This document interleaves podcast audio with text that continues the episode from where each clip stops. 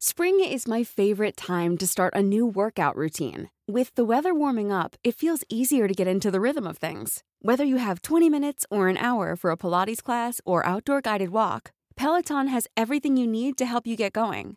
Get a head start on summer with Peloton at onepeloton.com. Hey, I'm Ryan Reynolds. At Mint Mobile, we like to do the opposite of what Big Wireless does. They charge you a lot, we charge you a little. So naturally, when they announced they'd be raising their prices due to inflation, we decided to deflate our prices due to not hating you. That's right. We're cutting the price of Mint Unlimited from $30 a month to just $15 a month. Give it a try at mintmobile.com slash switch. $45 upfront for three months plus taxes and fees. Promote for new customers for limited time. Unlimited more than 40 gigabytes per month. Slows. Full terms at mintmobile.com. There's never been a faster or easier way to start your weight loss journey than with PlushCare. PlushCare accepts most insurance plans and gives you online access to board-certified physicians who can prescribe FDA-approved weight loss medications like Wigovi and Zepbound for those who qualify. Take charge of your health and speak with a board-certified physician about a weight loss plan that's right for you. Get started today at plushcare.com slash weight loss. That's plushcare.com slash weight loss. plushcare.com slash weight loss. Salut les juristes et bienvenue sur Anomia. Je m'appelle Valentin Tonti-Bernard et vous pouvez me retrouver aujourd'hui dans les Barons du Barreau. Les Barons du Barreau, c'est une conversation avec un avocat que j'estime ou que je trouve admirable pour diverses raisons, qui vous parle de son parcours depuis la fin de ses études jusqu'à l'ascension fulgurante qu'il a pu avoir à la tête d'un grand cabinet ou en tant que partenaire dans un cabinet. Il revient généralement sur ses expériences à la faculté, sur son CRFPA, sur ses premières collaborations, sur sa création de cabinet et potentiellement son association. Aujourd'hui, dans Les Barons du Barreau, vous retrouverez Stéphane Baller. Stéphane, c'est un mec qui a eu, en plus du CRFPA, le diplôme d'expert comptable. Donc avec sa double casquette, il intègre le cabinet EY dans lequel il reste un grand nombre d'années. Il en est parti l'année dernière et il revient sur son parcours au sein d'EY, les évolutions qu'il a pu mettre en place, les tâches qui lui ont été confiées et ce qu'il a pu développer au sein de ce cabinet et plus généralement dans sa carrière d'avocat. Stéphane vous offre aussi sa vision du métier et sa vision de la formation qui, j'en suis persuadé, vous intéresseront énormément. Pour que Anomia puisse se démocratiser et se développer, que chacun ait les informations nécessaires à gérer sa carrière, je vous invite à aimer le podcast et également à le commenter et nous suivre sur nos réseaux sociaux que sont Facebook et LinkedIn à la plage Anomia, A-N-O-M-I-A. Je vous souhaite une excellente écoute. Aujourd'hui, dans le podcast Anomia, j'ai la chance de recevoir Stéphane Baller, ou plutôt Stéphane Baller a la bonté de me recevoir. Bonjour Stéphane. Bonjour Valentin, vous êtes trop flatteur, l'interview démarre très mal. Alors Stéphane, l'interview démarre très mal pour toi parce qu'on a dit il y a 5 secondes qu'on devait se tutoyer pour l'interview et donc du coup tu vas me faire le plaisir de me tutoyer. Donc ce sera avec grand plaisir que je te tutoierai. Super. Écoute, euh, j'ai l'habitude de commencer les, les interviews en demandant à la personne qui se situe en face de moi de pouvoir se présenter parce que tu es peut-être connu par grand nombre de personnes au sein du barreau de Paris et du barreau des Hauts-de-Seine, mais peut-être que les étudiants en droit ne te connaissent pas. En fait, j'ai eu la chance pendant 17 ans d'accompagner le développement d'un cabinet d'avocats qui s'appelle EY Société d'avocats et que j'ai rejoint euh, en 2001 après euh, diverses aventures dans le chiffre et le droit et euh, que j'ai rejoint à l'époque où se faisait la fusion avec Arthur Andersen, où la loi de sécurité financière avait diminué en gros en une nuit de moitié notre chiffre d'affaires et pendant 17 ans de travailler sur le repositionnement d'une marque pour redevenir un cabinet d'avocats alors que le, le, marché nous reconnaissait encore la capacité de la fiscalité internationale, mais d'être des, des peut-être des, conseils, mais surtout des auditeurs, et de, de, travailler sur tout le, développement de, cette belle institution avec une deuxième chance qui est, euh, comme je m'occupais des, clients de demain, et d'essayer d'imaginer euh, ce que l'on allait faire et, de me préoccuper de garder euh, les clients que l'on avait, mes associés m'ont demandé d'avoir des ressources qui soient alignées avec les demandes de nos clients de demain et de travailler sur tout ce qui permettrait d'identifier les talents euh, nécessaires pour euh, répondre aux attentes de, de, nos clients. Et donc pendant huit ans, j'ai fait à la fois du développement et à la fois j'ai travaillé sur des problématiques d'éducation. Donc euh, comment est-ce qu'on peut, avec les universités, les écoles, avoir des jeunes qui soient mieux formés, adapter nos programmes de formation et puis surtout trouver les profils qui seraient heureux et qui s'épanouiraient dans notre organisation un petit peu spéciale de, de 700 avocats. Ça fait beaucoup de choses tout ça, mais tu as oublié de nous dire une chose principale, c'était que tu étais avocat et que tu avais également le diplôme d'expert comptable. Oui, en fait, j'ai démarré euh, comme avocat, j'ai eu la chance de, de, faire une double formation, euh, fac de droit, école de commerce, à une, école, à une époque où ça se faisait pas, donc j'étais un petit peu une anomalie. Et euh, j'ai démarré dans un petit cabinet, avenue Montaigne, où je faisais de la restructuration euh, d'entreprise et de la fiscalité. Et puis euh, mon patron euh, s'est mis à faire de l'immobilier. Euh, financièrement, j'aurais peut-être dû rester avec lui, mais j'avais pas une folle passion pour ce, ce secteur. Et c'était les débuts de la régulation. Et du coup, je suis parti à la commission des opérations de bourse, donc l'ancêtre de l'AMF, parce que je voulais voir ce qui se passait. Et puis j'avais très envie de voir des patrons. Et à l'époque, la COP commençait à avoir du pouvoir et à 27 ans, 26 ans, euh, j'ai vu à peu près défiler tous les, grands patrons euh, du CAC 40 et c'est là que j'ai rencontré euh, des comptables et des auditeurs, notamment Édouard Salustro. et j'ai pu voir tout ce que l'on pouvait faire en, combinant chiffres et droit. Et oui, j'ai abandonné le droit pour me commettre dans le chiffre. Et j'ai vécu 15 années extraordinaires où j'ai passé mes examens d'expertise comptable et de commissaire aux comptes. Euh, donc hélas, on ne peut pas avoir les, deux titres en même temps, donc euh, j'avais choisi. Et euh, j'ai pu monter toutes les activités, compliance, gouvernance, contrôle interne, risk management, à une époque ce n'était pas la mode, donc avant la loi de sécurité financière. Ce qui fait que j'ai pu faire de l'intrapreneuriat et, tous les cinq ans, finalement, dans cette maison, j'ai pu changer de, job. Euh, en bout de course, j'ai fait plus de droits que de chiffres, hein, mais euh, oui, j'ai fait une quinzaine d'années où je suis parti de la profession et je suis revenu. Euh, 15 ans plus tard, avec une impression un peu bizarre, c'est que beaucoup de choses n'avaient pas changé alors que je pensais bien que ça aurait changé. Donc ce que je comprends dans ton parcours et ce qui est extrêmement riche, c'est que déjà tu es précurseur lorsque tu choisis de faire des études de droit et en parallèle une école de commerce, et qu'ensuite tu décides d'aller dans le chiffre pour revenir, pour aller ensuite dans le droit, ou plutôt tu vas dans le droit, tu vas dans le chiffre et tu reviens dans le droit. Donc tu as déjà un cursus qui est extrêmement riche. Est-ce que tu peux nous dire ce que ça t'a apporté d'avoir cette double casquette finalement? En fait, j'ai peut-être peur de ne pas avoir choisi euh, véritablement parce que ce qui m'intéresse, c'est l'entreprise, c'est l'aventure humaine. Au, départ, je voulais être vétérinaire, hein, donc ça n'a vraiment rien à voir. Euh, ce qui m'intéressait, c'était la campagne, les vaches et, euh, la tranquillité que les Bretons aiment avoir sur leurs rochers. Et après, ben, comme euh, j'ai vu qu'il fallait des maths pour être veto euh, et que j'étais pas assez bon, je me suis rabattu sur d'autres aventures et c'est vrai que l'entreprise me, séduisait. Et euh, au départ, je l'ai regardé par le chiffre et par l'économie. Et très vite, en fait, j'ai vu les interactions entre l'économie et le droit. Et, c'est pas pour rien qu'aujourd'hui, je, suis prof associé à Paris 2 et que je travaille avec Bruno Defins au, sein du, labo économie et droit, parce que ces interactions, en fait, euh, m'obligeaient finalement à avoir une formation où à la fois je regardais la partie euh, du droit autour de l'entreprise, euh, en limitant un petit peu les choses, et puis la partie financière.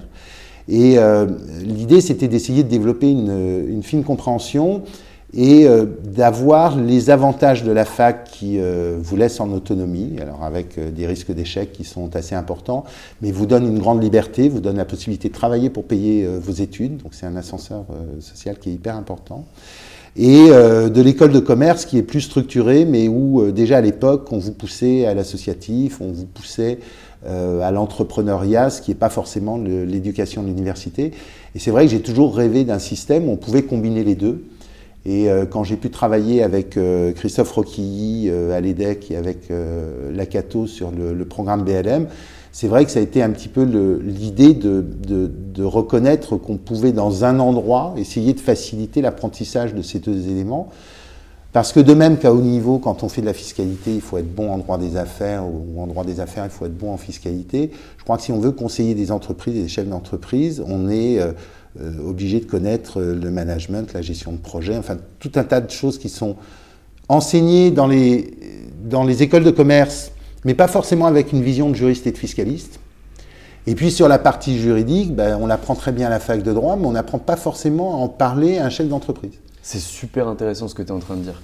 Donc tu es en train de dire que finalement, la fac de droit va te former de façon extrêmement puissante en ce qui concerne la théorie juridique, la façon dont tu vas pouvoir réfléchir, que l'école de commerce va t'apporter des compétences au niveau du management, de la gestion et de ce que finalement tu ne vois pas du tout à la fac, et qu'aujourd'hui, le mix entre les deux sans faire d'école de commerce en parallèle d'une école de droit, ça n'existe pas.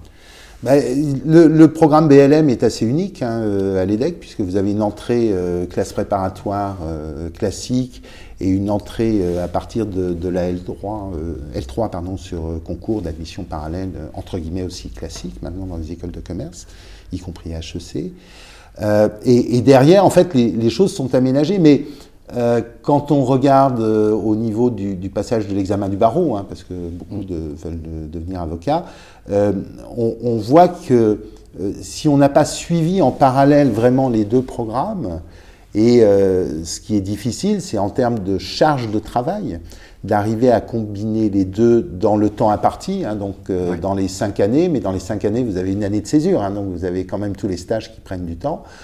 Ben, vous voyez qu'on est obligé de faire des choix. Et euh, peut-être que la bonne nouvelle pour les universitaires, c'est que la rigueur qu'on leur euh, inculque pendant cinq ans, l'apprentissage du droit, y compris des humanités autour du droit, euh, dire le droit, je ne vais pas dire c'est facile, il y a des machines pour faire ça, bien entendu c'est compliqué, mais ce qu'un client attend, c'est qu'on puisse prédire le droit. Et quand on veut prédire le droit, c'est à la fois une connaissance, parce que c'est euh, quand même quelque chose de très sociologique, le droit, c'est un, accompagnement du développement d'une société, donc c'est lié à son histoire, et l'histoire du droit les humanités, euh, la philosophie du droit sont des éléments importants. Et d'un autre côté, c'est euh, la projection dans des abacs économiques, dans des problématiques de finances publiques, dans des problèmes de, de, société, de vote aussi, euh, parce que le citoyen émet un souhait pour une évolution de société. C'est toute cette synthèse, si en plus on travaille à l'international, qu'il faut faire dans les différents ressorts où on travaille, c'est toute cette synthèse qui va faire le bon conseil, je pense, pour le chef d'entreprise, et qui va donner cette culture générale qui est extrêmement large, extrêmement longue à acquérir et qui devrait, à l'idéal, c'est vrai, combiner euh, les deux éléments tout en reconnaissant euh, la, faculté des uns et des autres. Et c'est vrai que le, rêve, ce serait un petit peu comme euh, ce qu'on a aux États-Unis, mais c'est un enseignement qui n'est pas au même coût. Ce que l'on a en Suède, avec un, système un petit peu différent, quand vous allez à Uppsala, les Toubibs sont à côté de la fac de droit. Du coup, si vous voulez faire du droit de la santé, ben, vous le faites différemment que si vous étiez dans une université qui était euh, euh, dans un coin euh, du Val-de-Marne avec un hôpital universitaire qui soit un petit peu plus loin et pas forcément en face. Et c'est un investissement qui, à l'université pour 238 euros par an, est un petit peu plus compliqué à faire. Lorsque vous avez des écoles de commerce où les frais de scolarité ne sont pas, pas les mêmes. Donc c'est vrai que le, le, mariage est compliqué parce que le modèle économique n'est pas le même. Et donc du coup, qu'est-ce que tu conseillerais, toi, aux étudiants en droit, à l'heure actuelle, qui ne font pas d'école de commerce ou qui n'ont pas la faculté financière de faire des écoles de commerce pour acquérir ces compétences que tu as si bien dépeint au préalable? Alors, sur, l'affaire financière, euh, je vais prendre un biais un petit peu différent, qui est celui des LLM qui arrive assez souvent. Euh, euh, j'ai fait ma fac de droit, qu'est-ce que je dois faire comme élément complémentaire? D'abord, ça dépend de ce que vous voulez faire.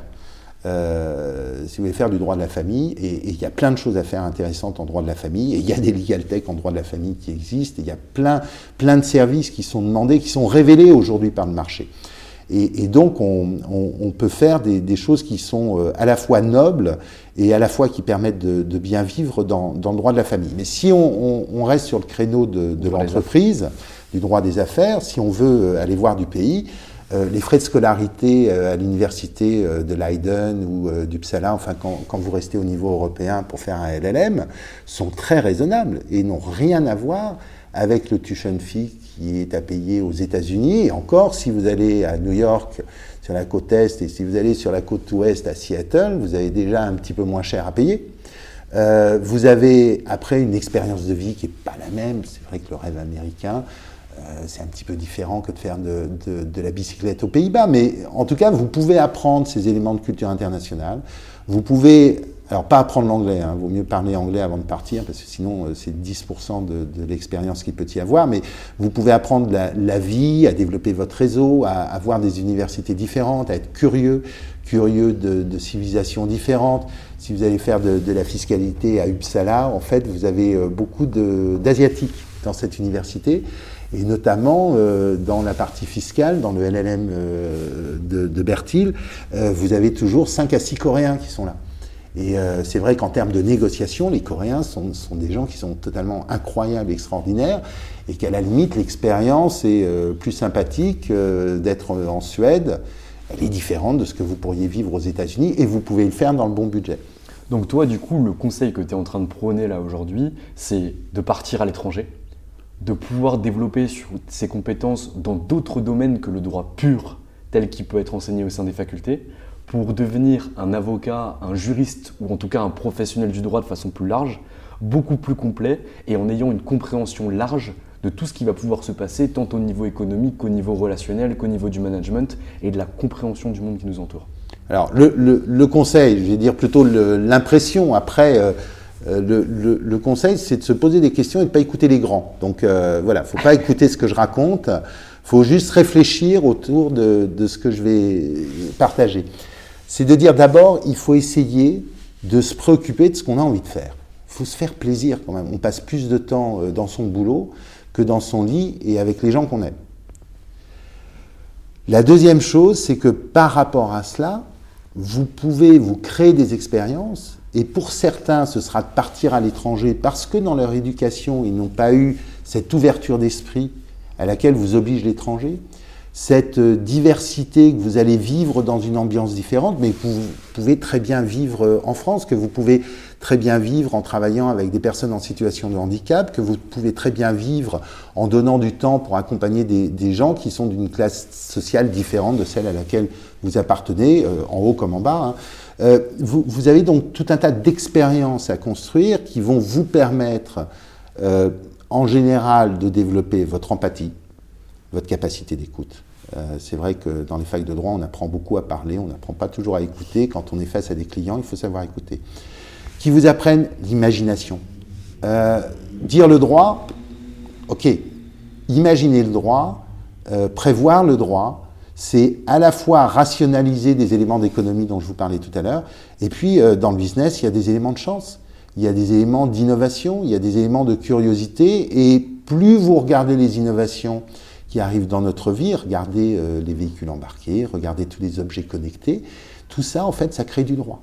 Et puis en plus, demain, parce que euh, ben, on est de plus en plus tracé, vous avez euh, une preuve qui va être dématérialisée et qui surtout va suivre chaque acteur. Vous regardez la compliance aujourd'hui, c'est même assez flippant. C'est de se dire que lorsque vous allez laisser votre empreinte sur un ordinateur pour dire oui, je suis d'accord avec ce que toi, mon collaborateur, tu vas faire, sauf à ce qu'on vous ait coupé votre pouce, a priori, c'est vous qui avez signé euh, l'ordre, le contrat, le ce que vous voulez, et la preuve est enquistée dans votre appareil. Et ça veut dire que le droit est non négociable et la technique juridique est non négociable si en plus on l'anticipe de manière dynamique. C'est-à-dire quand vous regardez toute la production juridique, à la fois en France et à l'étranger, il faut quand même être bien accroché et bien équipé pour travailler sur votre veille juridique, pour arriver à faire des recherches originales. Mais la bonne nouvelle aussi, c'est que vous allez avoir la capacité de récupérer avec les outils qui sont mis à disposition des éléments notamment de droit étranger qui étaient totalement inaccessibles, qui vont vous permettre d'enrichir votre raisonnement en utilisant le droit comparé, peut-être en essayant d'anticiper ce qui va se passer demain dans votre propre juridiction et qui pourrait être finalement simplement, vous le voyez au niveau européen, la capacité à absorber des mécanismes qui existent à l'extérieur. Là, on reste sur le droit mais parce que vous écoutez les chefs d'entreprise avec lesquels vous travaillez, parce que vous écoutez les gens des comités de direction, vous allez découvrir au fur et à mesure du progrès de la diversification de l'entreprise, de ces nouveaux métiers, de ces nouveaux business, vous allez trouver de nouvelles problématiques juridiques. Ce qui est intéressant, et vous le voyez avec euh, les problèmes de responsabilité sur les robots, c'est qu'en fait, on arrive toujours à utiliser nos mécanismes un peu anciens euh, qui sont qui ne sont pas démodés, qui sont intemporels, pardon, mais en utilisant des termes techniques nouveaux. Et c'est ça en fait, c'est cette culture générale, c'est le dernier élément, qui fait que si vous êtes curieux, si vous avez euh, de l'empathie, si vous êtes bienveillant et si vous êtes entrepreneur, j'ai oublié, vous allez euh, certainement être le conseil demain euh, que l'on sera obligé d'avoir pour vivre mieux et j'espère qu'il s'appellera avocat. C'est une super chose, j'en attendais pas tant, mais c'est exactement la vision que je partage, donc je ne peux que acquiescer. C'est pour moi l'avocat doit être d'ores et déjà, et ça on n'en discute même pas, un excellent tacticien, un excellent stratège, ce que, ce que tu viens de dépeindre dans l'intégralité de la description que tu as pu faire au préalable. Et ça doit être aussi un mec qui est innovant, parce que le droit, ça se crée par la juridiction, par le législateur, mais également par les praticiens qui sont présents. Aujourd'hui, on voit que par exemple, au niveau des ICO, on peut faire des trucs qui sont exceptionnels et qui ont été créés, enfin, quasiment exclusivement par les praticiens du droit. Mais ça, c'est une page qu'on va refermer. Aujourd'hui, j'avais des questions aussi à te poser par rapport aux étudiants qui sont en droit et qui ne bénéficient pas du réseau, par exemple, que toi tu peux avoir, euh, étant donné que tu as fait 17 ans chez EY, tu as travaillé dans de nombreux cabinets d'avocats, un double diplôme en tant qu'expert comptable et en tant qu'avocat. Mais pour quelqu'un, par exemple, qui viendrait d'un milieu où ses parents ne sont pas forcément favorisés, ou n'ont pas forcément euh, un pied dans le domaine juridique, c'est quoi la solution? Parce que moi, j'entends souvent des étudiants qui témoignent en me disant Ouais, mais moi, j'ai pas de réseau, je peux pas faire de stage, j'ai pas la possibilité d'aller voir ce qui se passe ailleurs. Qu'est-ce que tu as comme conseil à donner pour ces gens euh, qui, qui, peuvent avoir des difficultés pour intégrer le milieu? Ben, je, je, trouve, enfin, le, le, réseau, euh, j'ai la chance d'avoir un fils qui fait des, des études de droit. Et, euh, en fait, euh, je le revois, enfin, je me revois quand je l'observe aujourd'hui. Moi, j'ai grandi dans une petite ville de, province. Et en fait, j'avais une obsession, c'est que je voulais surtout pas qu'on me confonde avec mon père. Et, et, je crois que pour toi, qui a eu un petit peu la, même vie, ça a été la même chose. Et, donc, en fait, ce réseau, c'est pas une excuse. En fait, si, vous avez des compétences, si vous avez des choses à apporter, si vous avez le courage, ça c'est vrai, il faut du courage. Euh, moi j'étais, je suis toujours timide, même si ça fait rire les gens quand je dis ça. Euh, c'est euh, d'aller voir quelqu'un et de lui dire j'ai envie de travailler avec vous et voilà ce que je peux vous apporter. Voilà ce que je peux vous apporter. Ça veut dire qu'il faut être conscient, qu'il faut certainement avoir plus de confiance en soi que ce que l'on crée lorsqu'on enseigne aux étudiants aujourd'hui, c'est-à-dire qu'on est plus prompt à leur taper sur la figure et à leur donner des mauvaises notes qu'à les encourager. Alors, sans peut-être arriver dans le système américain où dès que vous faites quelque chose, c'est outstanding, mais en tout cas, être peut-être beaucoup plus révélateur de talent que euh, euh, délivrer des sanctions qui s'appellent des diplômes. Euh, mais une fois qu'on a construit cette confiance et que l'on regarde ce que l'on peut apporter, que l'on construit son parcours universitaire et hors de l'université, associatif, entrepreneurial, tout ce dont j'ai parlé tout à l'heure. Ce qui est primordial. Ce qui est important parce que c'est vrai que dans les CV, vous pouvez mettre, euh, comme dans les écoles de commerce, que vous êtes euh, un super bon camarade, travailleur. Enfin bon, ça n'engage que vous. Si vous arrivez avec des démonstrations, si vous écrivez dans votre lettre de motivation ce que vous pouvez apporter à la personne qui pourrait vous employer, qui est en face de vous, et que vous dénotez par l'analyse que vous avez fait les mots que vous utilisez, que vous avez vraiment envie d'apporter quelque chose, que, que, vous apportez ce service, vous verrez qu'en fait le réseau, euh, c'est beaucoup moins puissant. Le réseau, euh, vous dites, euh, oui, j'ai de l'expérience, oui, euh, je, connais du monde, mais entre connaître du monde et après avoir envie de travailler ensemble, avoir des relations qui soient des relations profondes et d'amitié, euh, qui soient des, vraies relations d'estime, en fait, c'est beaucoup plus compliqué qu'on l'imagine. Et je crois que le, réseau, aujourd'hui en plus avec les réseaux sociaux qui sont très ouverts, euh, vous avez beaucoup plus de facilité je, pense, et euh, je, te mettrai en relation avec une avocate qui quand même a prêté serment euh, au mois de, janvier, euh, après avoir déjà identifié ses locaux et qui a presque dans la foulée inauguré son, cabinet. Elle sort de l'école. Mais avec euh, une volonté entrepreneuriale, le souhait de vraiment vivre en liberté euh, sa profession et euh, l'utilisation des moyens offerts par le digital, par le web, par toutes ces choses-là, elle est en train de monter son cabinet et je suis sûr qu'elle réussira. Ça, c'était quelque chose que vous ne pouviez pas faire il y a 30 ans. ce que je veux dire, c'est qu'il faut avoir, ça c'est vrai, il faut avoir des choses à proposer. Donc il faut se construire une expérience, il faut se construire une légitimité, il faut un peu s'aimer, il faut un peu développer sa confiance en soi sans forcément avoir la, grosse tête. Et il faut de manière objective se dire voilà qu'est-ce que j'apporte? Et puis bah, s'il n'y en a pas assez, il faut se former, il faut se trouver des expériences pour en apporter plus. Mais euh, honnêtement, il y a plein de confrères qui n'ont jamais pensé à aller chercher un stagiaire. Et si vous voulez être avocat, allez tirer euh, les sonnettes avec votre CV sous le bras il y a des fois où ça marche. Et si ça ne marche pas, vous aurez au moins fait du porte-à-porte et vous aurez appris sans qu'il y ait d'enjeu, parce qu'au pire, euh, bah, vous risquez de vous prendre une porte dans la figure et puis d'avoir rencontré quelqu'un de mal aimable, mais vous pouvez rencontrer des gens qui sont super souriants et euh, qui vous diront bah, c'est pas pour ce coup-là, mais revenez un petit peu plus tard et vous reviendrez plus tard. Et c'est marrant quand vous revenez plus tard, euh, bah, les gens ils sont un peu obligés. Moi j'ai le souvenir d'une jeune étudiante qui avait un super CV mais qui ne parlait pas anglais et euh, qui voulait absolument rentrer euh, chez EY. Et en fait, je lui ai dit Quel dommage que vous ne parliez pas anglais. Elle m'a dit Oui, c'est vrai. Et quand elle est revenue un, an plus tard et qu'elle parlait super bien anglais, on était obligé de lui faire une proposition. Donc c'est comprendre que c'est un rapport d'affaires et euh, qu'après, ce n'est pas le monde des bisounours, donc qu'est-ce que vous apportez Et, parce que je fais un métier de saltimbanque, euh, la compréhension que les gens peuvent avoir de ce que vous apportez. Tout ce dont on a parlé sur euh, le développement des cabinets, on, a eu en préparant cette interview des échanges sur la manière de vendre le droit, la manière de faire acheter le droit tu vois que la, maturité du marché français par rapport au marché anglo-américain est très différente. Et euh, euh, on est, je crois, un petit groupe à essayer d'avoir cette réflexion, mais c'est quelque chose qui, pour certains, est très perché. Pourquoi? Parce qu'ils continuent à faire leur métier comme on le faisait il y a 30 ans, et avec grand succès.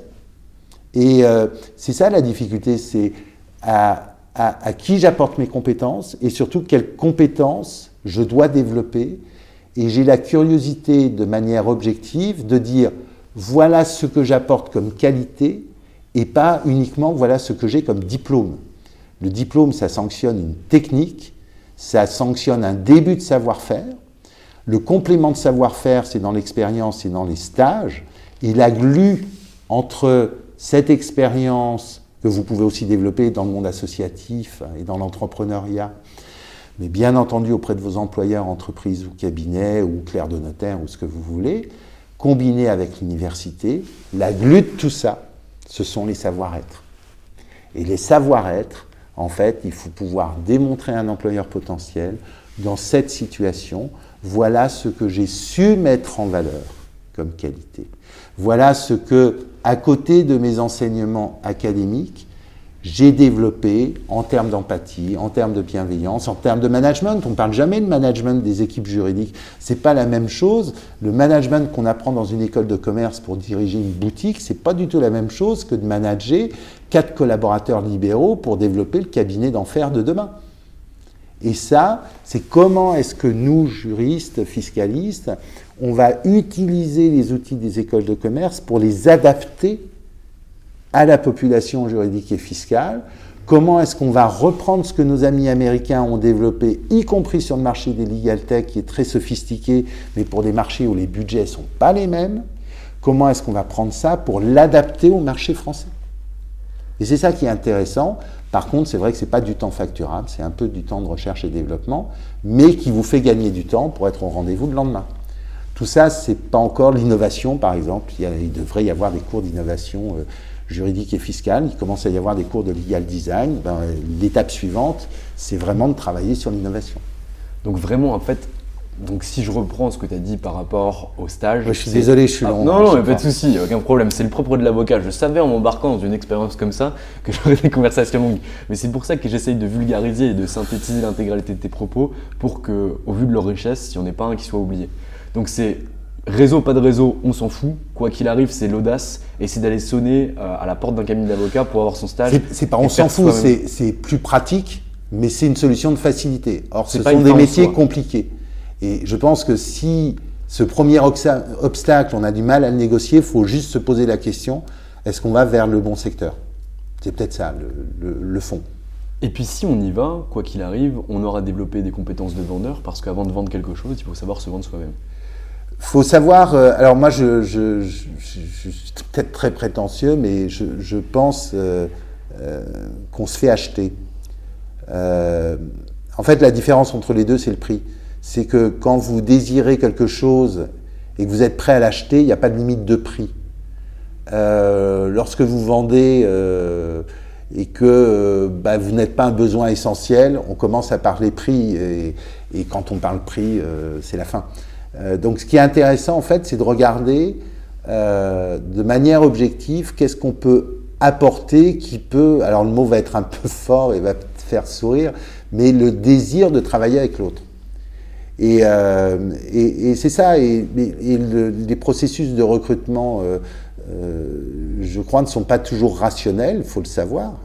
Et de même que vous, quand vous asseyez face à un recruteur, vous dites assez immédiatement, tiens, je travaillerai bien avec lui ou dans cette ambiance, il faut savoir qu'en face, c'est la même chose.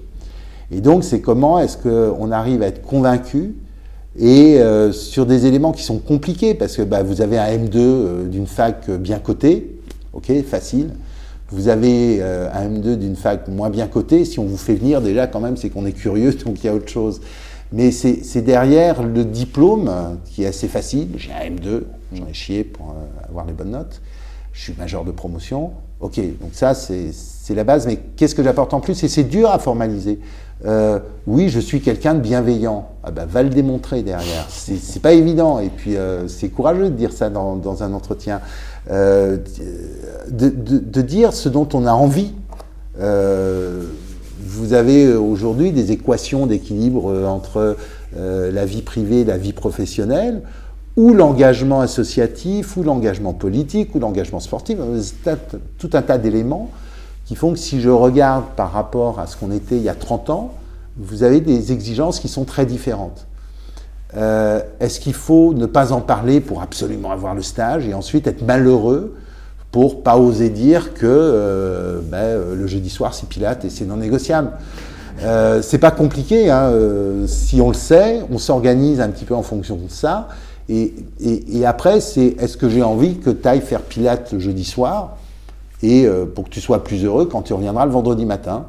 Ou est-ce que bah, j'ai pas suffisamment envie euh, de t'autoriser euh, à faire ça?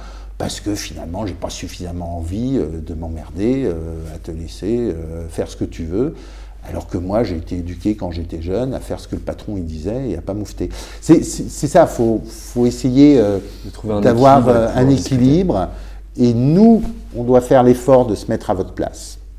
et de vous regarder pas comme nos enfants, parce qu'en général on a très mal éduqués, mais, mais vous regardez comme des, des, gens qui sont différents de ce qu'on a été, différents dans les études qu'ils ont réalisées, différents dans les... Moi, je suis toujours impressionné par le tour du monde que vous avez fait les uns les autres avant d'arriver jusqu'à nous. Euh, la richesse d'expérience, le passage en école, en LLM, euh, les, stages. Vous avez des gens qui, dès la première année, ont fait des stages. Euh, moi, dans, ma génération, c'était loin d'être le, cas. Donc, vous, vous êtes différents de ce que l'on est. Et on doit essayer de vous comprendre, mais vous devez aussi essayer de, nous amener à vous comprendre et à faire des, progrès. C'est pour ça que moi, un des, de, mes combats de, demain, euh, c'est sur la partie diversité, euh, arriver à avoir des, couples euh, de, gens, de jeunes talents ou de vieux talents d'ailleurs en situation de handicap avec des valides, ça c'est un élément de différence, mais une autre chose, c'est l'intergénérationnel. C'est que je, je trouve qu'on a la chance d'être dans une profession où on peut travailler jusque très tard, et puis notre futur régime de retraite va nous y inciter encore plus. Euh, et, et, et, et, après, euh, je, je, pense que le, le, modèle fait que euh, on, on, pourrait, on, on, gagnerait énormément à mixer euh, euh, l'envie, l'impétuosité des jeunes, aussi de certains, certains plus, plus expérimentés, on va dire, et, et qu'on puisse apprendre des expériences des uns et des autres, parce que vous, vous avez des expériences qu'on n'a pas connues et euh, qui peuvent nous, faire réfléchir. Et on a quand même, j'espère, quelques expériences euh, qu'on a vécues et pour lesquelles ça peut être utile. Et, je crois qu'une des, évolutions de, des modèles des cabinets euh, de demain, euh, et c'est une vraie question du coup sur leur dimensionnement, sur euh, le, type de job qui seront derrière, c'est de voir en fait les uns et les autres, c'est-à-dire vous comme nous, euh, la profession que l'on veut faire demain, et euh, le type de service que nos clients attendent. Est-ce que c'est euh, du service compliance? Alors on peut regarder notamment sur la partie fiscale, hein, où finalement l'équipement des administrations fiscales et la, capacité d'analyse fait que faire de, la planification, ça devient quand même assez compliqué. Euh, une ambiance d'éthique qui fait qu'en plus euh, on a du mal à comprendre qu'il y a des États qui sont en compétition fiscale et que même si les entreprises euh, ne veulent pas à tout prix euh, euh, faire ne, ne, ne, pas payer d'impôts, elles sont en concurrence avec des gens qui n'ont aucun problème à, à, à, faire cela. Il n'y a, a, pas d'espéranto fiscal international, d'éthique fiscale en tout cas internationale.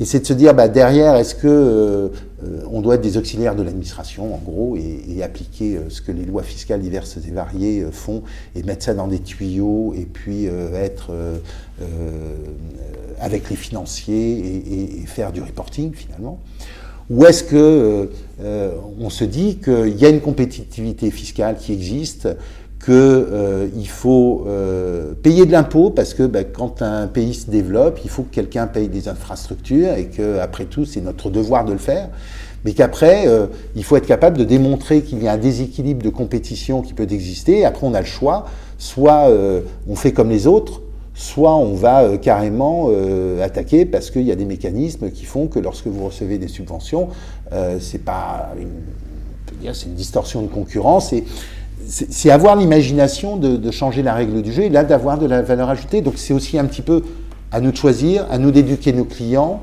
et euh, d'essayer de, voir dans la diversité de ce marché ce que l'on a envie de faire parce que euh, honnêtement le process c'est sympa aussi. Hein. Donc c'est se poser des bonnes questions pour savoir quel avocat on a envie de devenir. Tout à l'heure tu parlais du recrutement. Et j'avais des questions à te poser euh, sur le recrutement parce qu'il y a beaucoup d'étudiants qui se demandent comment ça va se passer pour entrer dans X ou Y cabinet. Donc je sais que les process ne sont pas du tout harmonisés, qu'il y a des distinctions qui se font entre les différents types de cabs, mais par exemple, ce que toi, tu as pu voir chez EY, c'est que hum, c'est comment ça se passe le recrutement. Donc tu as le système classique qui est euh, candidature spontanée ou offre qui est proposée, ensuite tu as euh, envoi de CV, envoi de lettre de motivation, et là tu es potentiellement convoqué un rendez-vous ou pas convoqué. Qu'est-ce qui se passe quand tu arrives au rendez-vous et quels sont les différents process qui vont se suivre pour arriver jusqu'au euh, stage, à la collaboration ou autre? Alors là, là où tu as, raison, le premier élément, c'est l'arrivée du CV ou de la lettre de, de candidature, sachant qu'il y a euh, plusieurs chemins. Euh, il y a le chemin électronique, donc là ça a beaucoup de facilité, on en parlait tout à l'heure. Ça a un inconvénient, notamment dans des grosses organisations le, les recrutements euh, chez EY Société d'avocats, en moyenne, euh, il y a à peu près 200 collaborateurs de l'associé au, au, stagiaire. Okay. Donc ça veut dire c'est c'est du volume. Okay. Euh, le volume, même si le traitement et les gens qui gèrent le, le volume est, est, très compétent, euh, c'est pas le cœur de métier de faire euh, du recrutement euh, dans un cabinet d'avocats. Donc ça veut dire qu'il y a des fois, faut un petit peu aider le volume. Euh, il y a des fois, il faut essayer de signaler euh, sa candidature et là-dessus, euh, le fait d'avoir des enseignants euh, qui viennent de certains cabinets, de pouvoir euh, échanger avec eux et peut-être glisser votre CV, Euh, le fait de, de, pouvoir aller dans des conférences, enfin, essayer de. C'est un double avantage, ça permet de voir les, les gens un petit peu en dehors de leur institution, un petit peu plus décontractés, et puis ça permet d'avoir un point d'entrée qui, qui, permet de faire le, le, relais. Et ça vous donnera peut-être plus de chances d'être vu et identifié au-delà de la grille de niveau d'anglais, euh, de formation, avec une difficulté sur les formations, c'est que les formations qui sont entre guillemets institutionnelles, c'est-à-dire celles qui ont été faites par les associés du cabinet, en gros, qui sont donc les meilleures euh, qui, ont, qui existent sur le marché. Euh, mais il y a plein de nouvelles formations qui, qui sont apparues, il y a plein de, de, nouveautés, et là, il faut essayer de raconter un petit peu l'histoire. Faut peut-être s'impliquer dans l'association euh, de son Master 2 pour en faire sa promotion et le, rendre visible, et rentrer dans le radar, puisqu'il y a des, grilles quand même qui existent de, de, types de formations euh, sur lesquelles on, on souhaite recruter. Donc, de grandes difficultés au niveau des canaux, étant donné que vous faites du volume, donc les canaux classiques que peuvent être l'offre spontanée, enfin la réponse à une offre ou la candidature spontanée sont une solution si on arrive à se distinguer par rapport à ce qu'on peut mettre en place dans son CV ou par rapport à la visibilité qu'on peut donner à une formation ou à sa personne. Yes. Et un moyen détourné qui est tout aussi intelligent, voire plus intelligent, qui est de passer finalement par un collaborateur, un associé, un professeur qui va potentiellement pouvoir nous recommander. Donc passer par des chemins détournés pour arriver à un stade où notre candidature telle qu'elle est donnée est plus valorisée qu'une autre candidature Il bah, y, y, a une chose qui est simple, hein, c'est que on, on, a envie d'être un peu désiré. Euh, donc si vous vous battez euh, pour euh, rentrer chez nous, ça veut dire que, un, vous avez, je l'espère, évalué le rêve que vous aviez, et vous faites tout pour que ce soit possible. Et donc vous êtes organisé pour nous comprendre et nous parler et nous dire que euh, on était vraiment nul si on ne vous retenait pas, en gros. Ouais. Mais ça veut dire que finalement, l'un dans l'autre, cette difficulté a un avantage pour les uns comme pour les autres, c'est que, un, vous voyez vraiment si ça vaut le coup et pourquoi ça vaut le coup. Et nous, de l'autre côté, on peut vous confirmer que c'est pas un rêve et, et qu'il y a une réalité qui fera que vous ne serez pas frustré. Il n'y a rien de pire que d'arriver avec un rêve et au bout de six mois de stage repartir en se disant mais ça n'a rien à voir avec ce que j'imaginais. Et alors justement c'est super intéressant. Comment on fait quand on est étudiant en L3, en M1 ou même en M2 pour savoir ce qui se passe derrière le mur de façade du cabinet ou d'une des tours de la défense? Ben, faut, faut aller voir les gens. Enfin, le... alors, je vais vous donner encore des recettes qui, qui sont stupides, mais euh, qui permettront de soigner euh, votre timidité. Vous vous mettez à la sortie euh, du cabinet vous voyez déjà la tête des gens. Euh, après, vous, vous, vous, leur adressez la parole. Ah, vous travaillez euh, chez un tel et tout. Donc, vous voyez déjà comment il faut répondre. Il y a un truc stupide. Mais quand quelqu'un vous répond oui avec un grand sourire, bah, vous dites qu'a priori, euh, la personne qui vous parle est un peu heureuse. Et puis après, vous poussez un peu. Et si vous êtes intéressé par les relations humaines, l'empathie et la bienveillance, vous dites, bah, justement, moi, je sais pas où. Enfin, je cherche un stage et je me demande si chez vous c'est sympa et tout. Et puis, bah, il y a des gens qui vont vous dire, bah, attendez, venez boire un café et puis on on, va en discuter, ou qui vous donneront leur carte de visite en disant j'ai pas le temps, euh, mais on se reparle. Et puis il y en a d'autres qui vont croire que vous venez les taper d'une cigarette, qui vont partir en courant. Enfin, voilà, ça dépend des, des, des, expériences, mais vous pouvez tester ce genre de choses. De, de manière plus sérieuse, euh, vous avez déjà souvent des anciens qui sont dans les cabinets. Il faut, ouais. faut, les écouter, il faut les, les, les provoquer, il faut, faut, être très dynamique sur le, la trace des, anciens. Il faut, mener euh, votre enquête par vous-même. Il faut écouter les gens, il faut un peu écouter les grands, hein, mais il faut, être sceptique surtout et incrédule sur le, reste. Et il faut vraiment aller faire votre opinion euh, de ce qui se passe à l'intérieur du cabinet. Et, moi, j'ai l'impression que le mieux, c'est de rencontrer des gens qui y sont passés. Et en les écoutant, avec la retenue qu'il peut y avoir, moi j'ai le souvenir d'un étudiant qui avait fait un stage à la Société Générale. Euh, 400 juristes, euh, suivant que vous tombez dans le domaine bancaire, ben, c'est plus ou moins intéressant. Il m'a dit, mais jamais je ne travaillerai en entreprise. Un stage dans le domaine bancaire, qui n'était pas en plus sa passion, dans un service juridique où il y a 400 personnes, ça, peut se passer pas aussi bien qu'on le souhaiterait. Donc il faut essayer de multiplier les expériences aussi. Il faut euh, écouter les gens de manière objective. Les gens, euh, quand ils viennent d'arriver dans un job, ils vont pas vous dire qu'ils sont dans un job de merde. Euh, quand ils vont partir d'un job, ils sont souvent dans un mood un petit peu plus contrasté par rapport aux rêves qu'ils avaient cinq ans plus tôt quand ils ont rejoint ce cabinet. Donc il faut mener son enquête soi-même. En fait, ce qu'il faudrait, euh, euh, hélas aujourd'hui, à l'université, quand on fait son premier cours, la première question des étudiants, c'est comment on va être noté, comment va être l'examen. Donc peut-être qu'il faudrait une matière obligatoire qui soit aller faire des enquêtes sur votre job de demain et rencontrer des gens et on devrait noter les interviews à la sortie. Mais c'est important d'avoir ce contact parce que c'est vous qui êtes le meilleur juge euh, de votre tolérance et de ce que vous recherchez. Euh, il y a un truc stupide, hein, travailler dans une tour à la défense, si vous avez le vertige, c'est dur.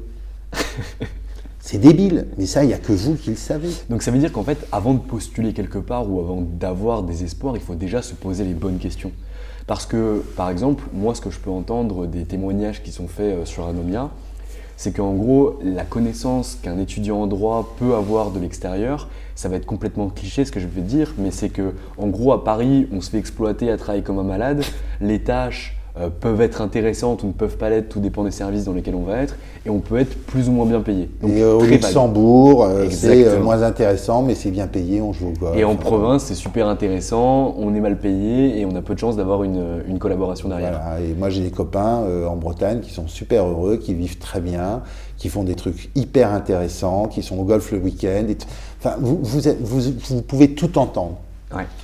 Euh, donc moi je suggère euh, sceptique surtout, incrédule sur le reste euh, et, obligez-vous à faire vous-même votre, votre enquête parce que c'est très difficile d'être objectif sur, sur ce qu'on a vécu parce que notamment si on y met du cœur, ben, quand vous avez passé 32 ans dans un cabinet, vous, vous n'en parlez pas de la même manière que si vous y avez passé 3 ans mais vous n'en avez pas même, la même connaissance. Et la même compréhension. Euh, et, la même compréhension, et, peut-être la même tolérance, euh, parce que vous, vous, pouvez euh, y être attaché, ou ça peut s'être très mal passé, vous pouvez en être détaché.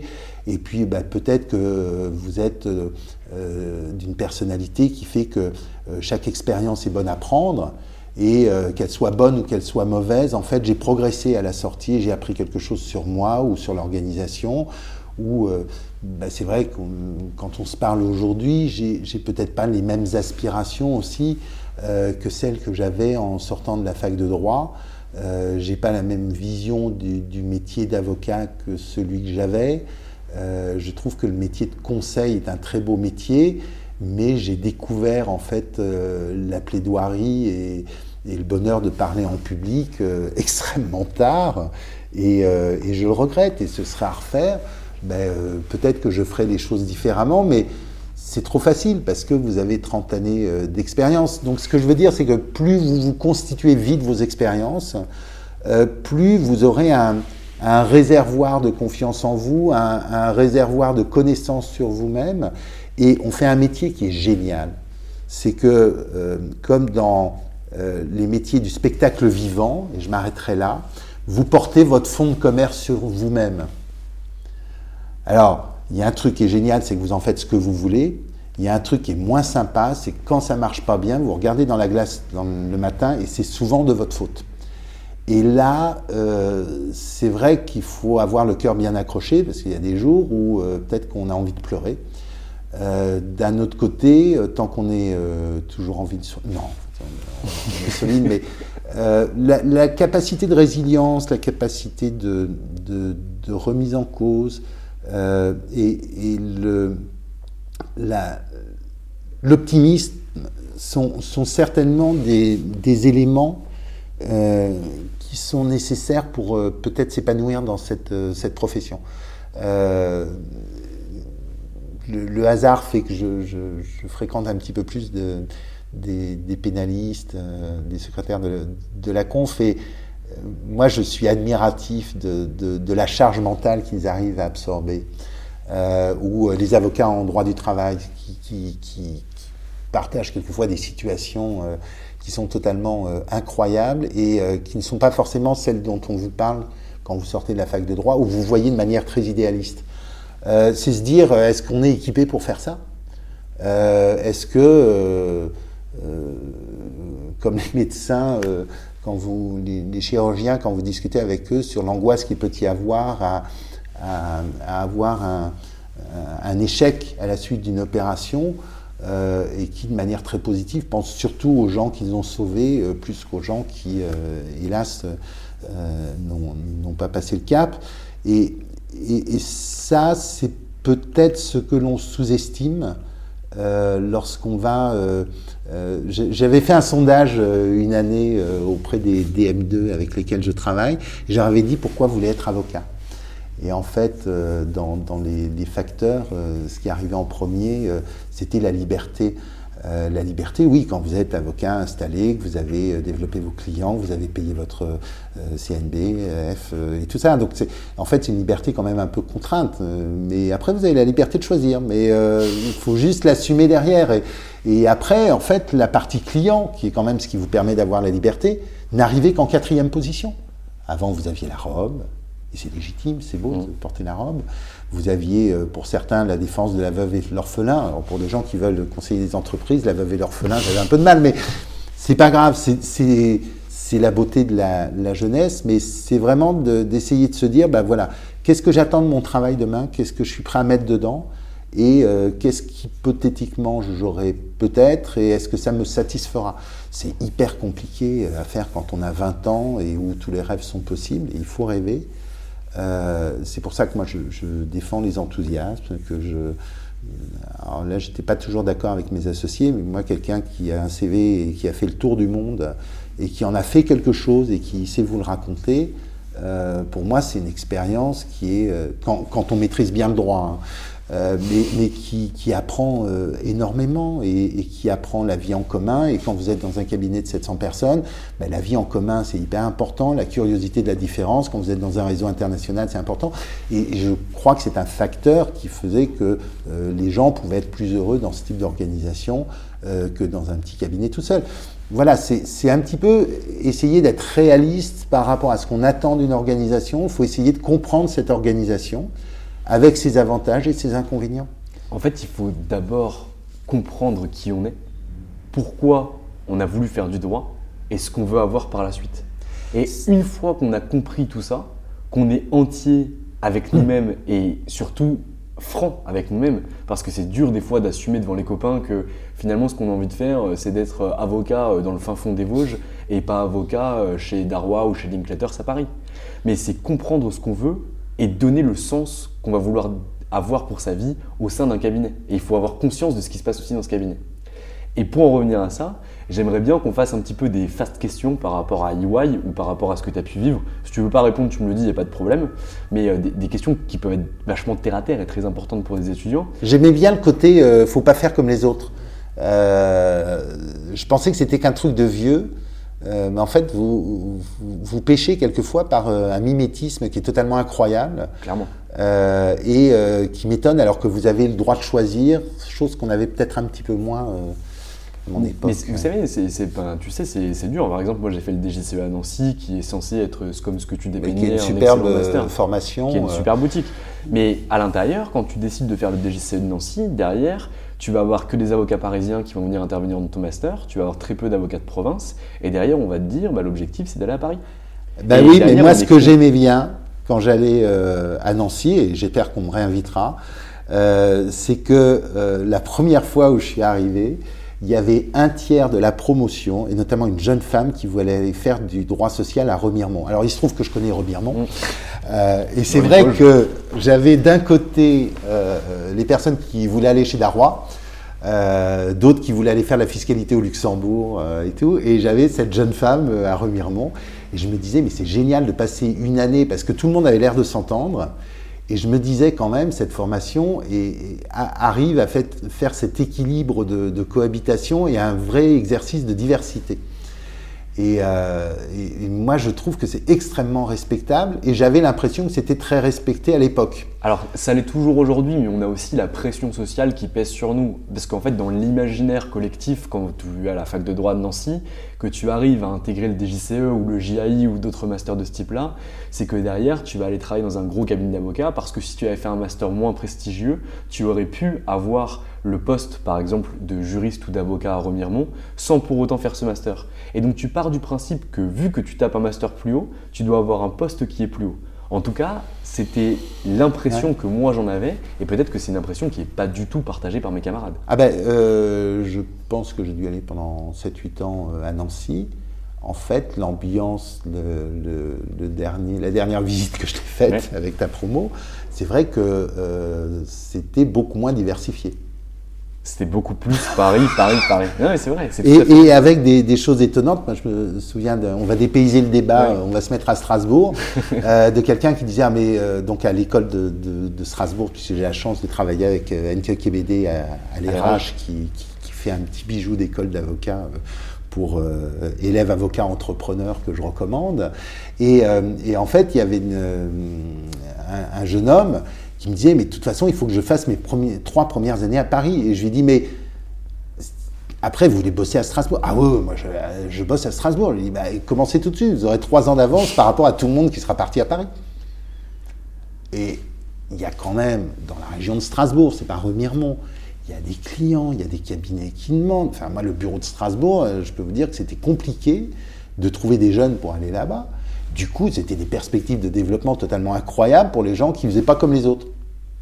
Et c'est bien qu'il y ait une prime un petit peu à l'originalité, mais, c'est vrai que je, suis étonné qu'il y ait cette conformité. Euh, euh, ah, tu quittes Paris 2 euh, bah oui, je vais voir autre chose. J'ai fait 4 ans de Paris 2, même si Paris 2 c'est génial, je peux aller choisir. Pardon. Il y a des recruteurs qui disent, ah, moi je me souviens d'un associé, il m'a dit, ah oui, non, mais il n'a pas eu son M2 à Paris 2, donc il ne doit pas être si bon que ça. Bah, euh, moi j'ai eu mon M2 à Paris 2, mais je suis allé en faire un Dauphine parce que le ski club à Dauphine était vachement plus sympa. Et surtout, il y avait l'INALCO, euh, les langues orientales à côté euh, de Dauphine. Et, surtout, il y avait une ambiance différente que je voulais découvrir et, changer un peu. Et je trouve ça plutôt, plutôt sain. Et ben voilà, quand vous cherchez des gens curieux, c'est un bon signe. Après, peut-être que vous, vous voulez des, gens qui, aient des, tracés rectilignes et qui soient homogènes avec ce que vous êtes.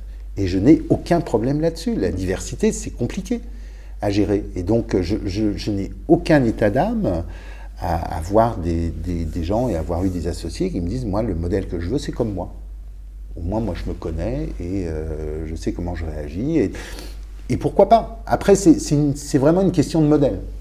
Euh, je pense que quand on est dans une organisation où cette diversité des métiers, euh, quand vous avez quatre métiers, il euh, faut aimer discuter avec des experts comptables. C'est une culture un petit peu différente. je ne sais pas si tu as des copains experts comptables, mais à la fac de droit, sauf dans la famille, c'est pas toujours les copains qu'on a.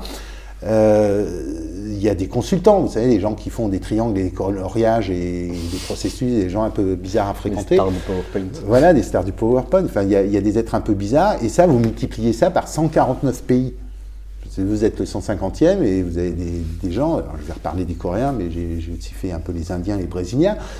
Moi, je trouve ça génial parce qu'à chaque fois, ça vous remet en cause faut pas toujours euh, aimer être remis en cause, peut-être. Mais, mais voilà, c'est vraiment votre connaissance de vous. Et c'est super intéressant. Donc maintenant, on va complètement changer de chapitre parce qu'on va arriver vers la fin de l'interview. Mais j'aimerais bien, dans le laps de temps qui nous reste, que tu puisses me parler de tes aspirations et de ce que tu aimerais faire. Parce que là, tu l'as pas dit, et je vais le dire pour toi, j'espère que tu es d'accord avec ça. Mais tu as euh, quitté EY, tu es parti d'EY pour de nouvelles aventures. Et j'aimerais savoir quelles vont être tes nouvelles aventures, si tu as déjà une idée. Alors, moi, ce que j'aime beaucoup mon, métier autour du, développement, euh, des legal tech, euh, euh, des, problématiques d'éducation. Donc, mon, avenir, sera centré autour de, ces éléments. Et puis, j'ai découvert en fait que les, cabinets en termes de, de, RSE, de diversité, étaient beaucoup moins bien équipés que je ne l'imaginais. Et c'est vrai que l'association euh, Droit comme H, donc qui, essaye de faciliter l'intégration des jeunes en situation de, handicap dans les professions du droit. Donc c'est vrai beaucoup actuellement en entreprise et, en cabinet d'avocats, mais avec vocation à, toucher les autres périmètres de droit. donne des idées sur la manière de pouvoir accompagner nos confrères accompagner les, entreprises sur ces, différents éléments. Euh, l'éducation euh, en termes de numérique euh, est un, deuxième élément, mais aussi la transformation à la fois des directions juridiques, des directions fiscales et des cabinets d'avocats qui doivent travailler différemment. Et là, il y a toute une réflexion stratégique parce que vous ne pouvez vous transformer qu'en fonction des clients que vous avez, que vous pouvez avoir, que vous pouvez tenter d'avoir, et pas ceux dont vous rêvez. Donc il faut quelquefois être un petit peu rationnel être challengé sur ces, questions, ça peut être euh, quelque chose qui, apporte. Et puis il y a, plein d'éléments euh, sur la connaissance du marché, comme ce que tu es en train de faire et qui est extrêmement intéressant et qui euh, permet d'envisager euh, euh, des projets qui pourraient être soit en cabinet, soit en, dehors des cabinets, avec une volonté. Alors, c'est peut-être travailler différemment. c'est, je suis curieux des organisations et des évolutions d'organisation. je pense qu'aujourd'hui, c'est extrêmement difficile d'avoir toutes les compétences nécessaires à accompagner une transformation, même en droit. Et euh, ce qu'on a fait avec l'aventure droit comme H, c'est qu'en fait, au départ, c'était un collectif. Euh, pourquoi un collectif? Parce que je pensais que l'aventure était suffisamment difficile pour qu'il n'y ait que des gens qui aient vraiment envie de se battre pour euh, la cause du, handicap dans le droit et euh, au-delà des liens institutionnels que sont une association, tout ça, qui est nécessaire pour obtenir des subventions et fonctionner par la suite. Mais en tout cas, au départ, ça permet en fait de mesurer l'envie que vous avez d'être ensemble. Et le fait de ne pas avoir de lien, le côté collectif, est extrêmement intéressant. Et puis c'est un deuxième avantage, c'est que vous pouvez au fur et à mesure des aventures composer et recomposer votre équipe. Et euh, bah, dans les idées euh, potentielles, alors après, euh, il y a des cabinets qui commencent à fonctionner comme ça, c'est de se dire, bah, finalement, est-ce qu'on ne devrait pas faire comme les musiciens et travailler en projet? C'est-à-dire un endroit où on apporte ses compétences, on apporte ses compétences pour travailler avec des gens qui vont partager leurs compétences, et ensemble, à l'occasion d'un objectif. Alors, euh, dans la musique, c'est simple, hein, c'est réaliser un album. Euh, un film, c'est réaliser un film. Ben, pourquoi euh, ne pas se dire réaliser un cabinet? Réaliser une transformation d'une direction juridique, mais le faire avec des personnes qui, surtout à la sortie, en fait, hein, se sont enrichies, pas en sesterces, pas en euros, pas en remerciement de leurs clients, mais en plus en travaillant avec des gens différents. Euh, j'ai eu la chance de croiser euh, sur mon chemin euh, Marie Potel-Savine, qui a fondé Amourabi, qui, sur la partie legal design, pour moi, est actuellement ce qu'il y a de mieux sur le marché français. Tu veux te faire des ennemis Je vais peut-être me faire des ennemis, mais en tout cas, euh, elle enseigne dans le DU Transformation digitale du droit avec Sumi Saint-Auguste de, de Lefebvre Saru, euh, et sont deux, femmes que, j'admire énormément. Euh, ce serait génial de pouvoir travailler toute l'année ensemble, mais moi, je suis, je, voilà, je suis admiratif de ce qu'elles font, je ne saurais jamais le faire. On a des choses qui sont complémentaires je peux peut-être leur apporter des choses, mais je me dis, en fait, on a des modèles de fonctionnement qui sont différents. Ben, est-ce que l'idée, c'est pas de travailler ensemble sur certains projets, d'avoir notre liberté de faire autre chose, d'avoir le plaisir de se retrouver, un petit peu comme des couples modernes et, après, euh, alors c'est compliqué parce que le, modèle idéal de fonctionnement, ça devrait être une coopérative finalement. Euh, un bon vieux système euh, presque révolutionnaire euh, donc, il faut imaginer des manières de fonctionner qui vont être très différentes. Est-ce qu'il faut arriver jusqu'au travail déstructuré des auto-entrepreneurs et de ce que font les startups Je ne suis pas sûr parce qu'il faut malgré tout un minimum de, cohésion en fait face au marché. Et notamment, il y a un élément important quand on veut travailler avec des grands groupes, c'est la force de la marque.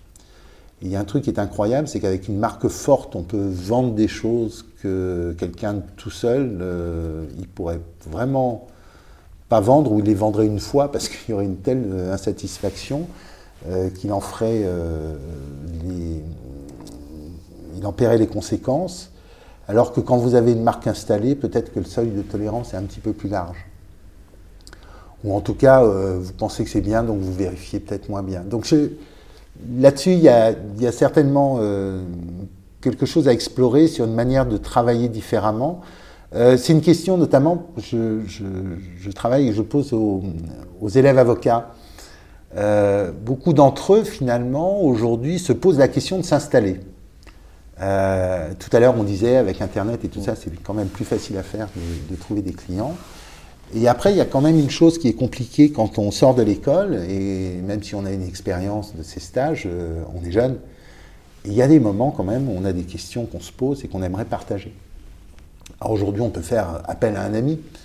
Euh, est-ce que demain, il n'y aurait pas des systèmes d'organisation, des sortes de cabinets virtuels? Alors ça demande aussi aux ordres de pouvoir évoluer, hein, parce que où est-ce qu'on se situe, dans quel ressort, où est-ce qu'on paye la cotise du cabinet virtuel, mais d'arriver à mettre des gens en réseau d'une manière un petit peu différente, d'offrir la possibilité finalement, alors que vous êtes tout seul, de rejoindre une sorte de, réseau virtuel qui aurait une marque, qui aurait une homogénéité qui aurait ce, genre de choses. Donc il y, a, il y, a, tout un tas de modèles qui sont à, imaginer et, et, soit en faisant évoluer des cabinets entre guillemets dits classiques parce que leur marché change et leurs clients changent et, et qu'on a encore euh, beaucoup à apprendre sur la relation client, soit carrément en créant euh, des nouveaux modèles de, de, de business pour demain. C'est ce que fait par exemple AGN Avocat quand tu parles de la possibilité de s'installer, de se franchiser, de pouvoir poser des questions à une entité derrière qui aurait les réponses à certaines difficultés. C'est ce que eux proposent aujourd'hui.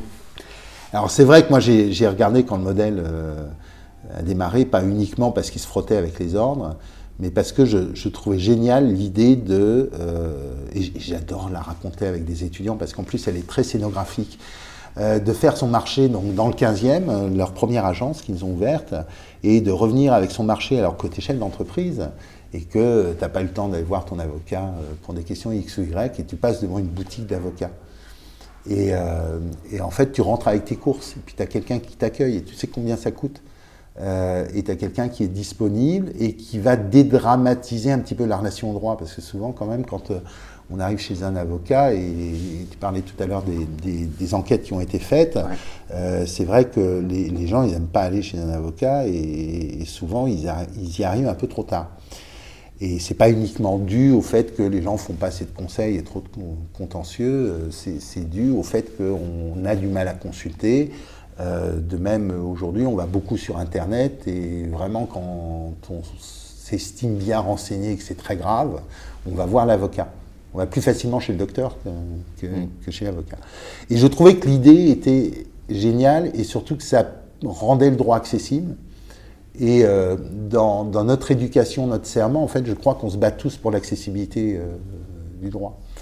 Et donc, je trouvais que le, canal de distribution et cette dédramatisation était très sympa. Et pour moi, ça ne minorait pas euh, la position de l'avocat. Et, je trouvais que c'était une manière de, de, mais comme pour les legal tech, les legal tech, quand, quand, vous êtes étudiant, vous créez votre, votre société, euh, quand, quand tu es HEC, euh, t'as pas trop d'argent parce que tu as tout mis dans tes frais de scolarité. Donc, euh, qu'est-ce qu'on faisait avant? Avant, on allait photocopier les statuts d'une autre asso, on mettait du Tipex, on faisait des photocopies, et puis on arrivait avec des trucs qui étaient avec 10 ans de retard par rapport euh, à la loi en vigueur. Euh, aujourd'hui, les legal tech, alors après, c'est un peu comme euh, EasyJet, hein, c'est-à-dire que quand on annonce la société à 200 euros, c'est avant les taxes d'aéroport. Hein. donc, si on veut un service un peu plus léché, c'est un petit peu plus, mais ça reste quand même moins cher que ce que ferait même un expert comptable. euh, ben, est-ce qu'il faut refuser une sécurité juridique? Parce que quand même, ces gars-là, ils vendent des trucs qui sont à jour, sinon ils disparaissent s'ils vendent des trucs pas à jour. Euh, leur responsabilité, je ne pense pas que leur assureur les laisse faire très longtemps. Donc ils vous donnent des trucs à jour, enfin ils vous vendent des choses à jour. Alors après, oui, quand euh, il y a vraiment de l'argent sur la table, quand c'est une success story, quand on va, enfin même pas au Nasdaq, hein, au premier tour de, levée de fonds, et qu'on commence à avoir une certaine tension, on regrette peut-être d'avoir pris le pacte d'actionnaires euh, qui était offert euh, parce que c'était la promotion de Noël. Mais ok, il y en a combien qui sont encore en vie quatre ans plus tard avec du, des, problèmes de pognon? Pas tant que ça. Donc, vaut mieux laisser les entrepreneurs, vaut mieux en fait qu'ils voient de manière concrète les problèmes de droit. Et c'est vrai que moi, j'étais plutôt favorable parce qu'en plus, il y a des gens qui sont, il y a des margoulins hein, comme partout, mais euh, il y a des gens qui ont conscience quand même de la responsabilité qu'ils prennent, pas euh, en faisant le métier d'avocat. Ils font extrêmement attention à ne pas pratiquer le métier d'avocat, mais en accompagnant des chefs d'entreprise, parce que leur modèle, c'est une fois que tu as vendu les statuts, de vendre un contrat de travail. Enfin, c'est un job derrière. Voilà, il faut que ça revienne. En fait, ils ont euh, et, et, eux, eux, ce sont des commerçants. Et alors après, c'est vrai qu'il y a une très grosse différence en termes d'équipement, c'est que eux euh, savent s'occuper d'un client et euh, le client care, euh, l'expérience client. Bah, tiens, oui, dans les projets potentiels, il y a toute la, J'aime pas le terme de gestion parce que c'est c'est pas c'est pas un processus de gestion. c'est vraiment le client care. C'est je fais attention à mon client, je fais attention à celui que j'ai et euh, je vais développer le client que je saurai servir demain. Et là, vous avez tout un, désert qui existe aujourd'hui parce qu'il n'est pas suffisant, comme on le faisait hier, euh, d'aller déjeuner euh, une fois par an avec son client et qui nous présente ses potes. C'est l'existence pour les grands comptes des directions achats, les, les éléments d'éthique qui font qu'on ne peut plus faire du commerce par réseau comme on le faisait avant. Euh, les éléments de, richesse de l'offre qui font qu'on peut euh, mal acheter, enfin la, manière dont certains achètent le droit, mais c'est la bonne nouvelle, c'est qu'ils sont peut-être aussi mauvais que nous à vendre le droit, euh, mais, sur le fond, c'est pas un marché mature. alors tout le monde dit oui c'est mature parce que les prix baissent, oui peut-être, mais, mais ce n'est pas la vraie maturité, c'est-à-dire qu'on ne met pas encore vraiment de la valeur en face du prix. Euh, ça, ce sera, j'espère, demain. Et, vous avez tous ces éléments en fait qui sont euh, vraiment à approfondir, qui font qu'il y a plein de choses à faire et surtout plein de nouveaux métiers qui vont se créer autour de demain. Avec une question, c'est comment on forme, et je crois que c'est c'est un de tes éléments de, réflexion, peut-être qu'on travaillera ensemble là-dessus. Euh, comment on forme demain ces gens qui seront de plus en plus nécessaires dans les cabinets? Je crois qu'il y a une prise de conscience aujourd'hui de nombreux confrères travaillent avec des informaticiens et s'en félicitent. Euh, certains ont investi sur des office managers, mais ne sont pas forcément allés jusqu'à prendre des financiers euh, chevronnés euh, avec des bonnes vues d'organisation pour arriver à améliorer la manière dont les, cabinets fonctionnent. Mais je pense que on va devenir, et, et c'est pas péjoratif quand je le dis, on va finalement boucler l'interview on va devenir des entreprises de droit. C'est beau, le, mot entreprise, à son origine, euh, c'est une conquête, c'est une aventure. C'est ce que fait tout avocat lorsqu'il crée son cabinet ou quand il rejoint un cabinet. C'est l'aventure de servir ses clients, l'aventure d'embarquer euh, des collaborateurs avec soi, et puis surtout la plus belle aventure, hein, quand on a la chance de la vivre, c'est de pouvoir un jour coter des associés qui ont été vos stagiaires. Et ça, je le souhaite à tout le monde. Eh bien, écoute, on va finir sur ces belles paroles. Je te remercie beaucoup Stéphane du temps que tu as pu m'accorder. Et puis euh, je te souhaite bon courage pour la suite et surtout bonne chance, parce que j'aime pas le terme de bon courage, mais surtout bonne chance dans tous tes projets. et si dernière chose, si euh, un étudiant, un élève avocat, un collaborateur euh, t'écoute sur, sur ce podcast, est-ce que tu peux lui donner un moyen de te contacter? Ben, sur LinkedIn, il euh, n'y a aucun problème. Euh, je réponds, alors pas toujours euh, dans les 12 heures, mais en général dans les 48 heures. Et j'essaie toujours de le faire avec bienveillance, bien entendu, si j'ai la réponse. Et donc, réponse à laquelle, comme vous l'avez bien retenu et comme tu le sais, il faut être sceptique sur tout et incrédule sur le reste. Je te remercie Stéphane. Merci encore, à bientôt. Et voilà, c'est fini pour cette conversation d'aujourd'hui. On se retrouve lundi pour l'épisode des juristes en herbe qui sera également extrêmement intéressant comme celui d'aujourd'hui. Vous pouvez toujours nous suivre sur les réseaux sociaux, sur Facebook et sur LinkedIn à la page Anomia, A-N-O-M-I-A, et également mettre 5 étoiles à cet épisode si celui-ci vous a plu. Je vous souhaite une excellente journée et vous dis à bientôt.